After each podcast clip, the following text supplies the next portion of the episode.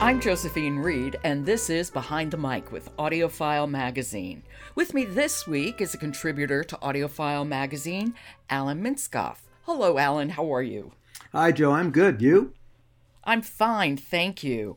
So I'm curious. What are we talking about this week? What have you been listening to? Well, this week we have a grab bag of titles from a, a, a novel by a, a Canadian native woman to uh, Nicholas Nickleby and all the way through a book called Why We Drive. So they're all a little different, but it was a very good, they're very good selections. Wonderful. And where are we starting with the novel since you mentioned that first?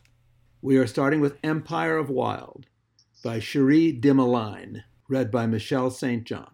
And what is the story about? It's a remarkable story of a, a woman who describes herself as a half breed whose husband leaves her after they have a fight and it is a quest story. It's sort of the opposite of a vision quest story because she goes to find him, and little does she know he is inhabited by a Rougarou. Back up. A half man, half wolf. Thank you. Should I have known that? I had no idea what that was. I didn't know it either. She uses it in in the novel, and uh, a couple of quick things. Her prose is just sparkling, and the story is engaging and uh, full of symbols. And it's uh, the reader, Michelle St. John, does both the, the patois of native speakers as well as the, the thought process of the protagonist. Um, I just found it a very affecting novel. And what's the protagonist's name? Who is she? Joan Beausoleil. Oh, I like that name. That's very nice. And her husband, how long have they been married? What's the backstory here? I think they'd had a fairly short marriage and he disappears. And what is intriguing, after he's inhabited by this spirit, he becomes a uh, preacher at a traveling road show in tents. And she finds, she sees him and he doesn't, and recognizes him, but he, of course he's not himself. He has a new name and he has this new position. And the novel's plot is about her getting him back. And there's some other offshoots and tangles, but that's what it's all about. Wow, that sounds kind of cool. Let's listen to it. Do you have to set this up? I think the example picks her picks her up at a very low point. This is Empire of the Wild by Cherie Dimaline, read by Michelle St. John. It wasn't the best way to be at noon on a Monday. Deathly hungover, walking across a Walmart parking lot under a sun like a spot rubbed clean and thin on the sky but she needed coffee and food before attempting to drive home, and this place was the closest spot to Travis's apartment where she could find both.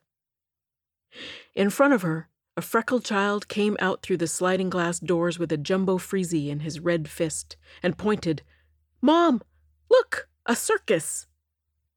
Joan turned and saw a tent in the corner of the lot. At first, she thought it must be one of those sad carnivals that pop up in small towns for no real reason or occasion. But there were no sketchy rides or rickety game booths around it. And the tent was just white, with no flags or signs or color. Oh, well, the tent clearly is important. Very.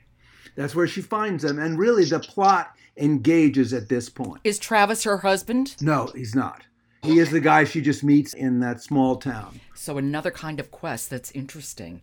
Now I don't know Michelle St. John, but I I like this bit that we heard. She has a really a really fine voice. She both does an excellent job as a storyteller and also using these voices. I always admire the actresses and actors who do these books who can really do voices, and we're going to get to one later in the week, another one later in the week too. Okay, that's great. And did you mention that this won an Earphones Award? I didn't, but it did win an Earphones Award, and I just when I recommended it to the the people at the magazine, I just said this is really an excellent, excellent performance. I look forward to it. That's Empire of Wild by Cherie Dimaline, read by Michelle St. John. Okay, Alan, thank you. I'll talk to you tomorrow. Thank you. Support for Behind the Mic comes from Dreamscape Media. And make sure you follow us on Twitter at AudioFileMag. I'm Joe Reed. Talk to you tomorrow.